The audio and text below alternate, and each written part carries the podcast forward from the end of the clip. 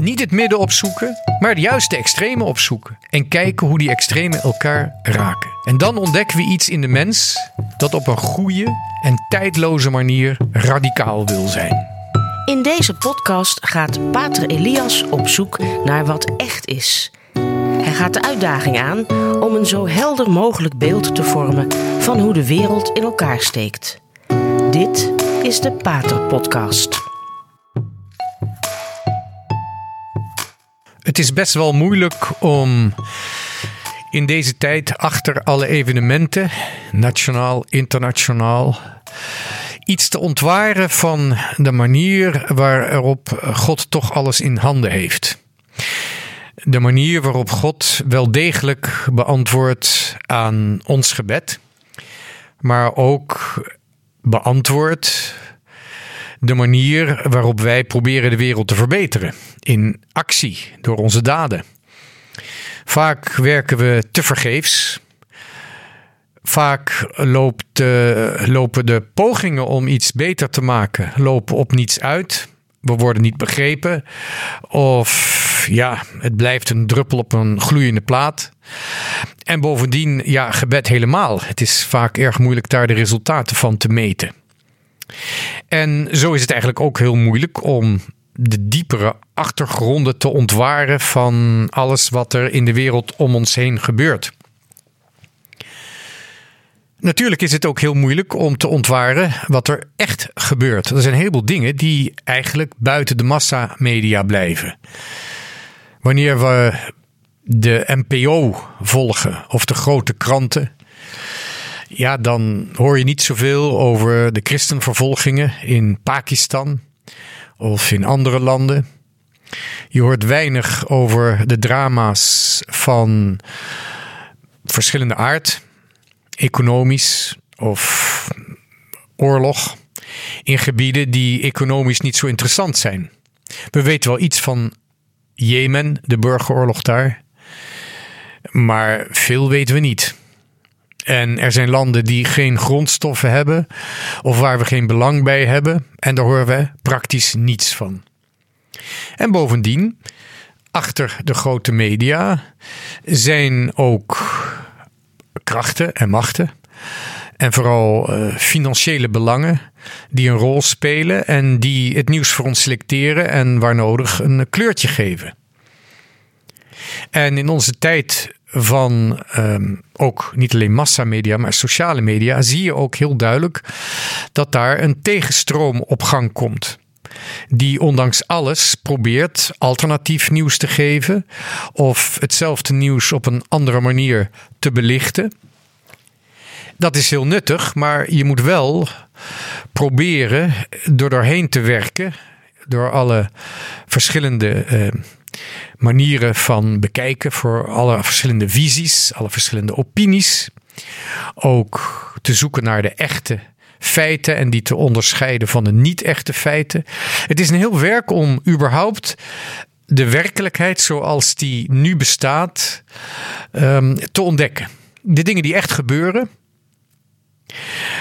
Um, en bovendien om te achterhalen wat de motivering is achter de mensen die um, die gebeurtenissen veroorzaken.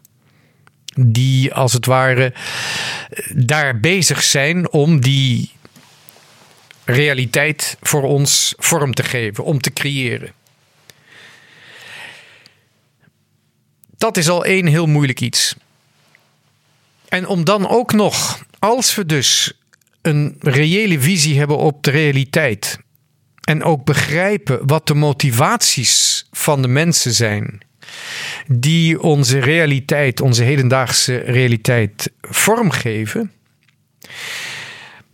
Dan is het nog een stap verder om te proberen daar Gods wijsheid in te herkennen. Hoe kijkt God naar onze wereld, naar wat daar gebeurt? En hoe speelt God in op de motivaties van de mensen, op de motivering van de mensen. Wat zijn de beweegredenen van de mensen en hoe komt God in beweging wanneer hij de beweegredenen van de mensen ziet? Dat is een enorme uitdaging um, om dat te proberen te ontdekken. En dat is in ieder geval een van de doelstellingen um, van deze uitzending, van deze rubriek. De Pater Podcast heb ik eh, als een uitdaging aangenomen om te proberen te kijken hoe in het licht van Gods wijsheid we kunnen zien met Gods ogen wat er gebeurt. En wat er zich afspeelt in deze wereld, maar wat zich ook echt afspeelt in deze wereld. Wat er echt gebeurt. Ook al valt het buiten het gezichtsveld van de, de commercie. Of van de commerciële nieuwsmedia of de politieke nieuwsmedia, wat dan ook. In deze wereld waar iedereen wel een agenda heeft, wat is Gods agenda? Om daarachter te komen, ja, daar moet je een hoop voor, uh, een hoop nadenken, bekijken, overwegen. En ook beoordelen. Ze zeggen je mag niet oordelen, maar af en toe moet je wel beoordelen. Wat is waar, wat is niet waar? En wat is wel goed voor iemand en wat is niet goed voor iemand? Het hele leven moeten we wel beoordelen. Dat doet ons lichaam ook. Ons lichaam beoordeelt ook um, op dingen die worden toegeleverd aan het lichaam, ons eten. En ons lichaam moet ook wel oordelen. Er zijn hele vieze dingen die heel gezond zijn. En er zijn hele lekkere dingen die zeer ongezond zijn. Dus het is niet een kwestie van gevoel of een kwestie van smaak of zin hebben of niet. We zullen moeten kijken naar wat zegt het lichaam hierover en wat moet ons verstand zeggen over goed en slecht voor ons lichaam. En in zekere zin is wat we de natuurwet noemen, dat is niet een wet die we democratisch zo hebben beslist, met stemmen en met de meerderheid hebben bepaald. En een natuurwet is ook niet een wet die uit een uh, laboratorium komt, waar we getest hebben.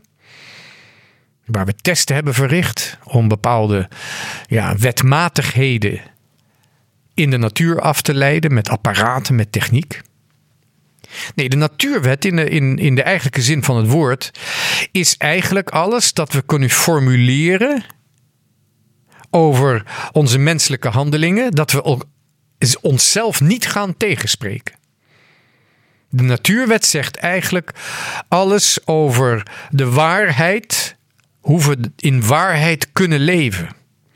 En hoe we van ons eigen leven een persoonlijke waarheid kunnen maken die eeuwige waarde heeft. Een waarheid die eeuwige waarde heeft.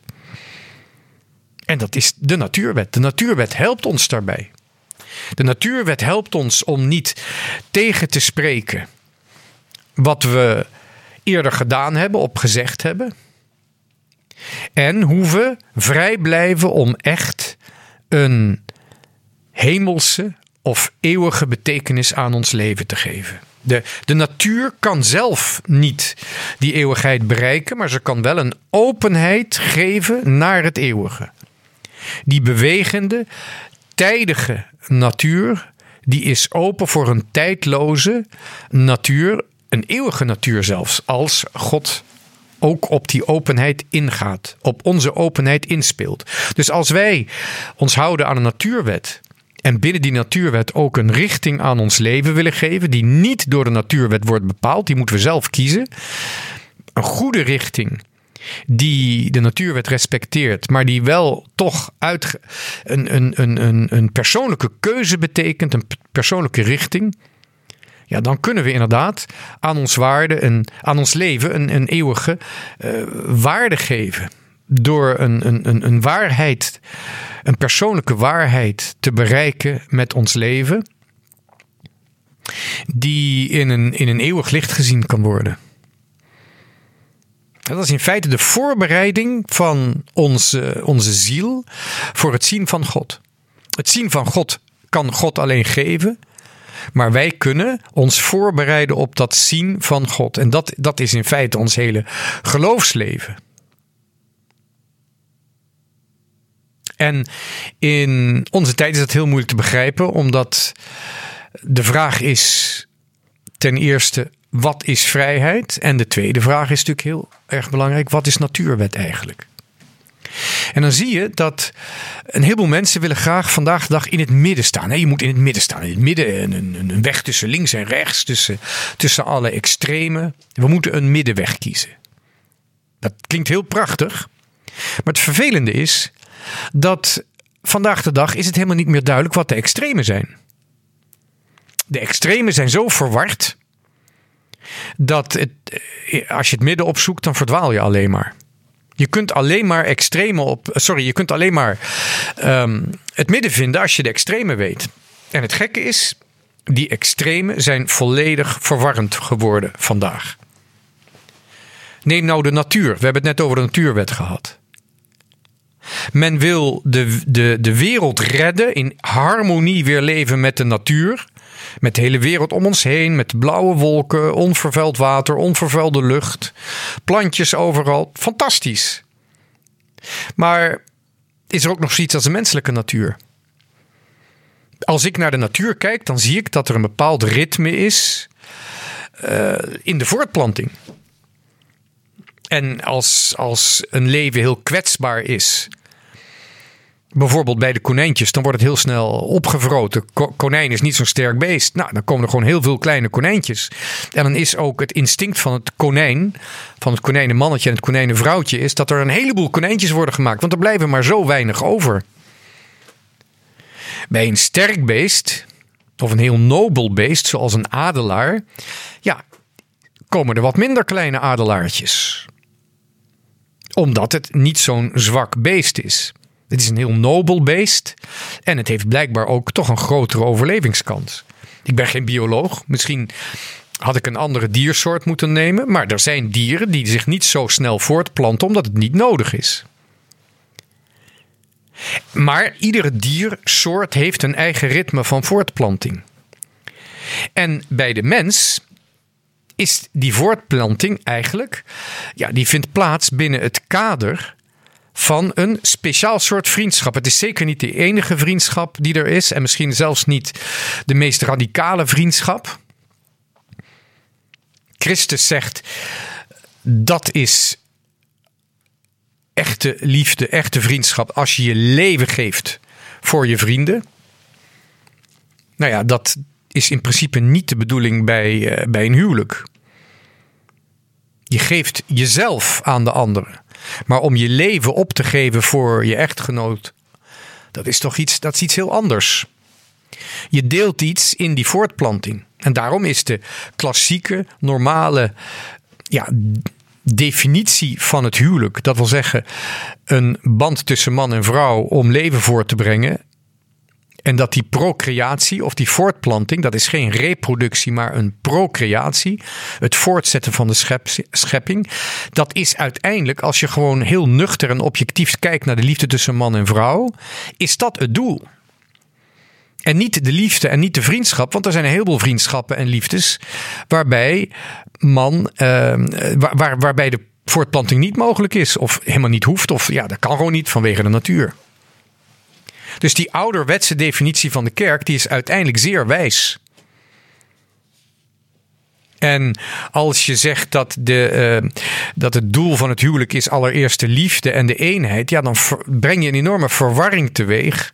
Omdat er een heleboel vriendschappen zijn waar ook een eenheid bestaat, maar een ander soort eenheid. Dus die natuurwet, die duidt wel degelijk op iets heel belangrijks. Hoe kunnen we nou de hele planeet redden? Wat is het waard om je eigen planeet te redden terwijl je je eigen natuur verwoest? En dat is het grote probleem van de voortplanting vandaag.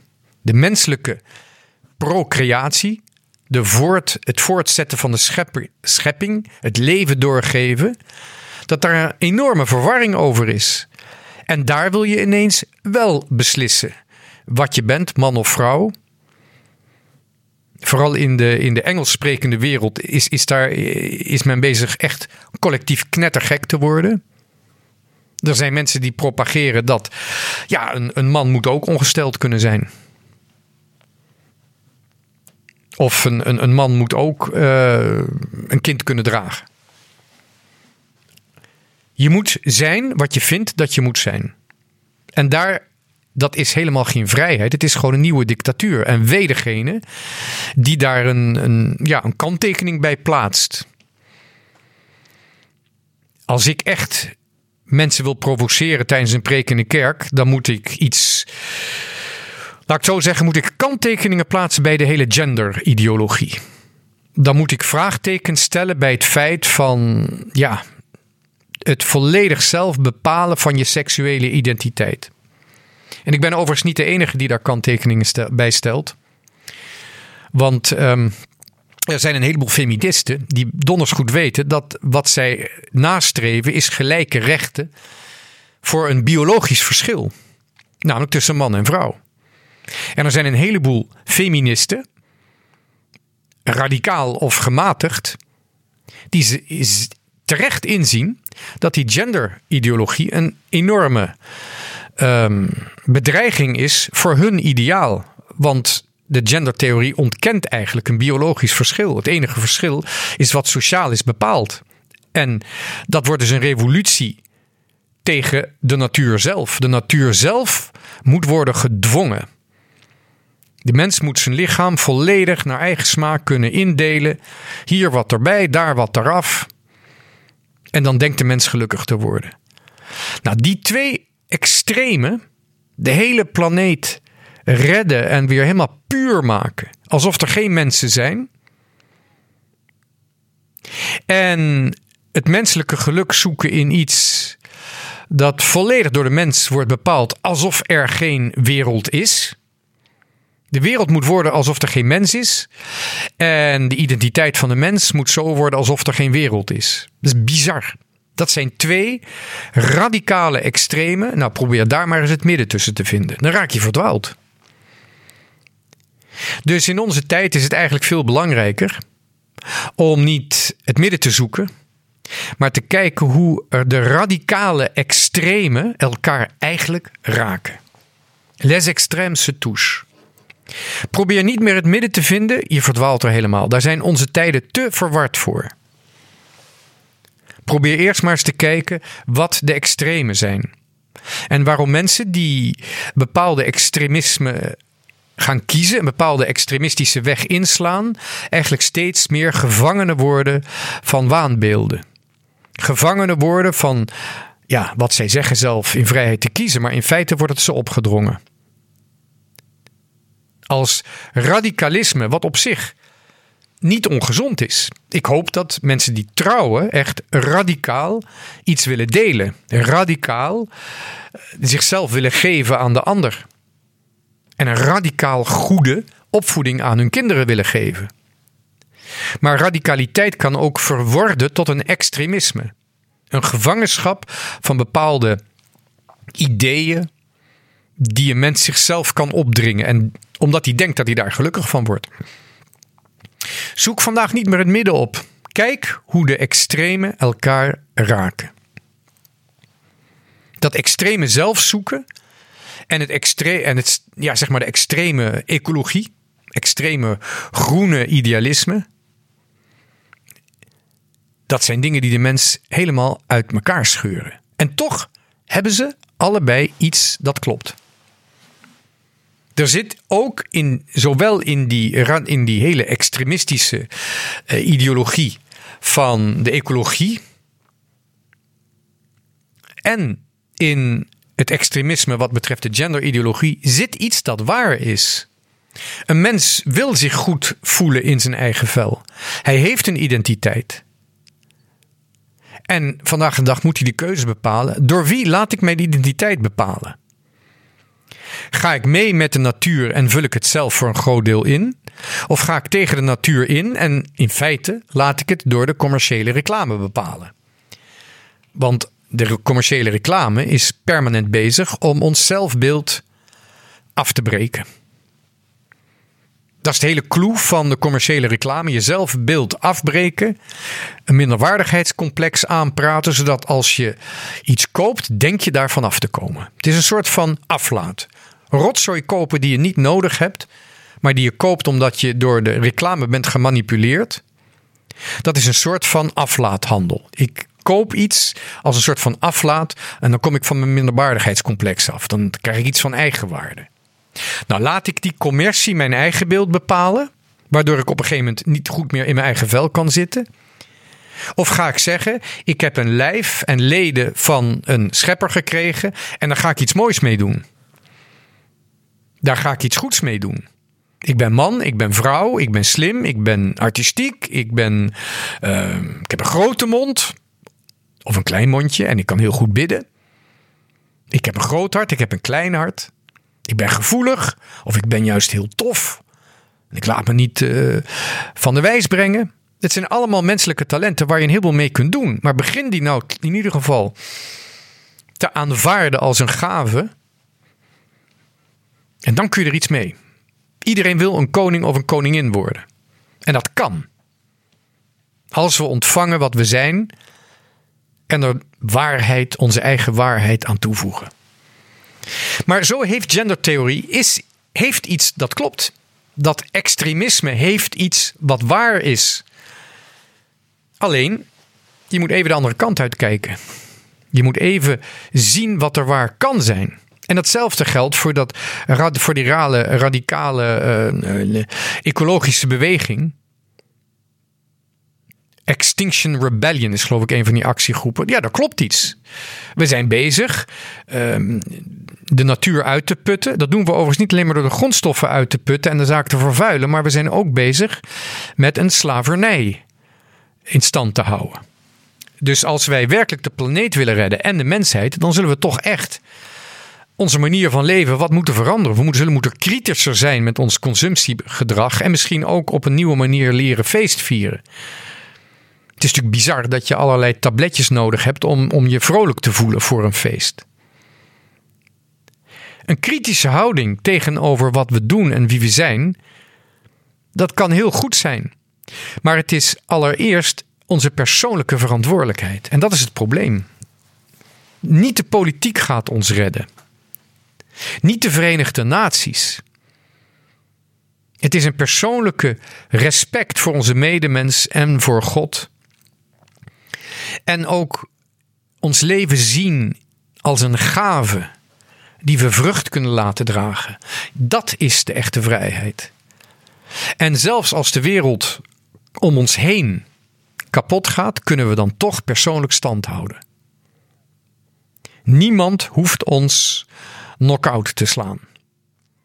We worden misschien tegen de grond gemapt af en toe, maar als we kracht hebben, als we deugd hebben, dan staan we op en dan gaan we door tot het uiterste. En dan kan niemand ons bang maken. En de reclame kan ons ook geen minderwaardigheidscomplex meer aanpraten. En eigenlijk kunnen we dat alleen maar voor onszelf bereiken wanneer we niet de midden, het midden opzoeken. Want dan worden we vaak heel erg middelmatig. En dan worden we op een hele Hollandse manier niet zozeer tolerant, maar we worden arrogant. Dan gaan we eigenlijk boven de anderen staan. Nee, we moeten juist in die extreme, het radicalisme, moeten we opzoeken hoe de extreme elkaar raken.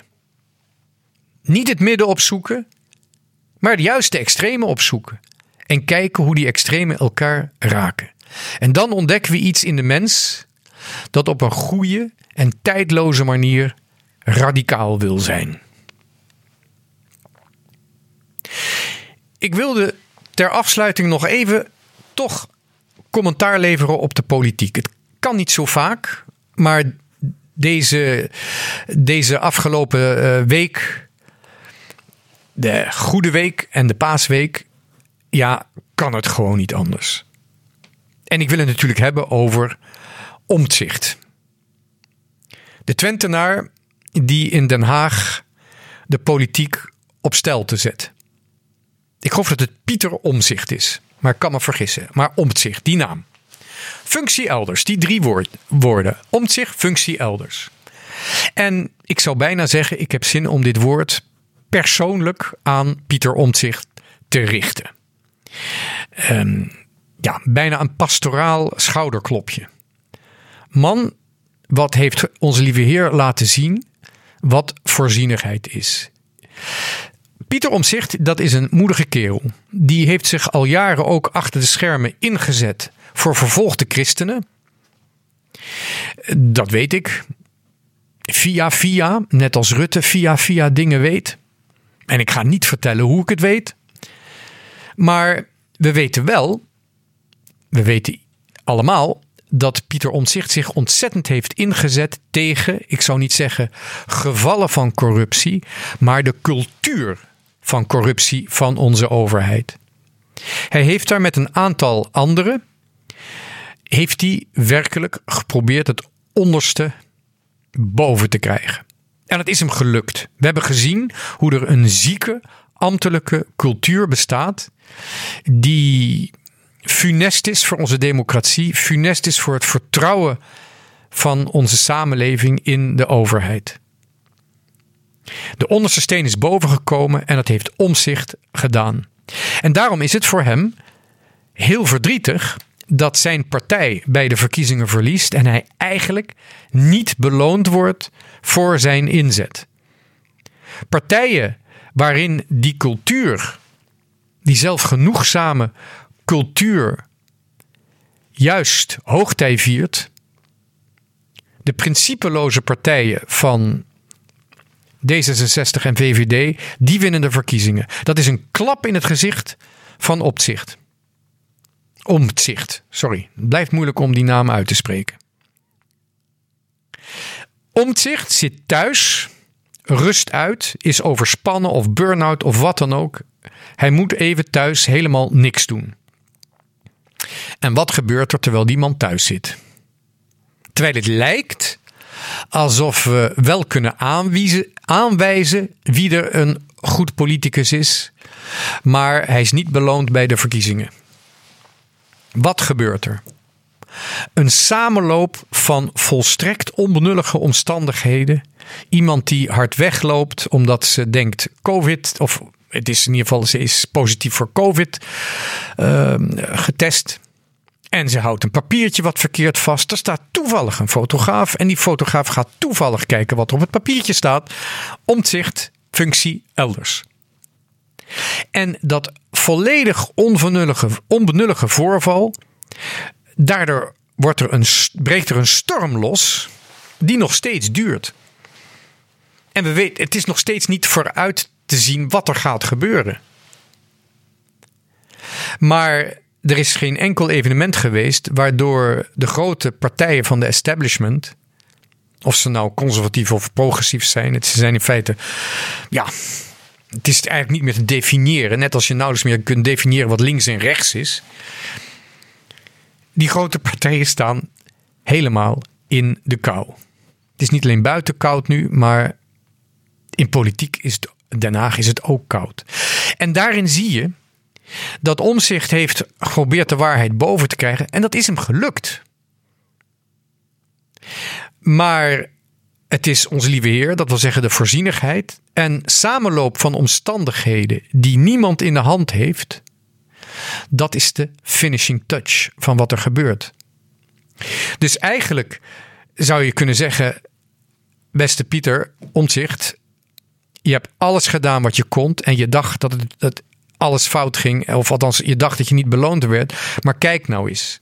Je ligt te slapen en het kaartenhuis valt ineen. En het staat ook in een psalm. Hè. Vele ploeteren, maar God geeft aan zijn beminde in hun slaap. Terwijl ze liggen te maffen. En het is precies wat er nu is gebeurd. Het zal nooit meer worden zoals het was, omdat we hebben gezien wat er gekonkeld wordt in Den Haag door de machtigen. In feite heeft Pieter Omtzigt meer bereikt dan hij ooit had kunnen dromen, terwijl hij lag te dromen. Achter in het prachtige Twente, een van die streken eh, van Nederland waar ja, qua percentage toch nog relatief veel normale mensen rondlopen. Ja, en dat heeft op zich niet zoveel met politiek te maken, maar wel met één politicus en de geest van deze wereld. Die toch iedere keer weer ook al is het op een manier die wij niet kunnen nagaan, die we ook niet helemaal kunnen begrijpen, toch iedere keer weer op een schaamteloze manier afgaat. Daarom is dat ook voor iedereen een bemoediging, ook al lijkt het alsof het nergens goed voor is, om door te gaan met het zoeken naar de waarheid. Om door te gaan met respect te hebben voor gerechtigheid, voor echte democratische regels van de rechtsstaat en altijd te blijven eisen dat mensen met macht ter verantwoording kunnen worden geroepen. En die pogingen om verantwoordelijkheid van de machtigen te eisen, is, wordt altijd beloond. Ook al is het op onverwachte manier. Als een politicus wordt gedwongen om een bizarre opmerkingen te maken, dat hij iets zich verkeerd heeft herinnerd. Hij heeft niet gelogen, hij is niet vergeten. Nee, hij heeft het zich verkeerd herinnerd. Als het zo ver moet komen, dan weet je zeker dat er meer aan de hand is dan alleen maar wat eh, door menselijke gedachten kan worden verzonnen. Tot zover deze Pater podcast. Nogmaals, uh, Pieter uh, Omtzigt. Rust vaker uit. Um, je ziet, het heeft resultaat. Het is de moeite waard. En ga zo door. We kunnen veel kritiek leveren op politici, maar af en toe, ook al ben je het helemaal niet met iemand eens, moet je toch laten blijken dat je er respect voor hebt. Net zoals voor, ik ben haar naam vergeten, die SP-politica. Ik zal nooit op de SP stemmen, maar ik heb wel respect voor de manier waarop ze vaak vasthouden aan principes. Misschien wel de enige echte linkse partij die nog over is. En uh, ja, mijn pet af voor, uh, voor, voor het zoeken naar de waarheid. Ook al ga je uit van andere principes, uiteindelijk zijn we toch met dezelfde uitdagingen bezig. Tot de volgende keer. Dit was de Radio Maria Pater Podcast met Pater Elias. Deze podcast is online terug te luisteren via de website van Radio Maria en andere podcastplatforms.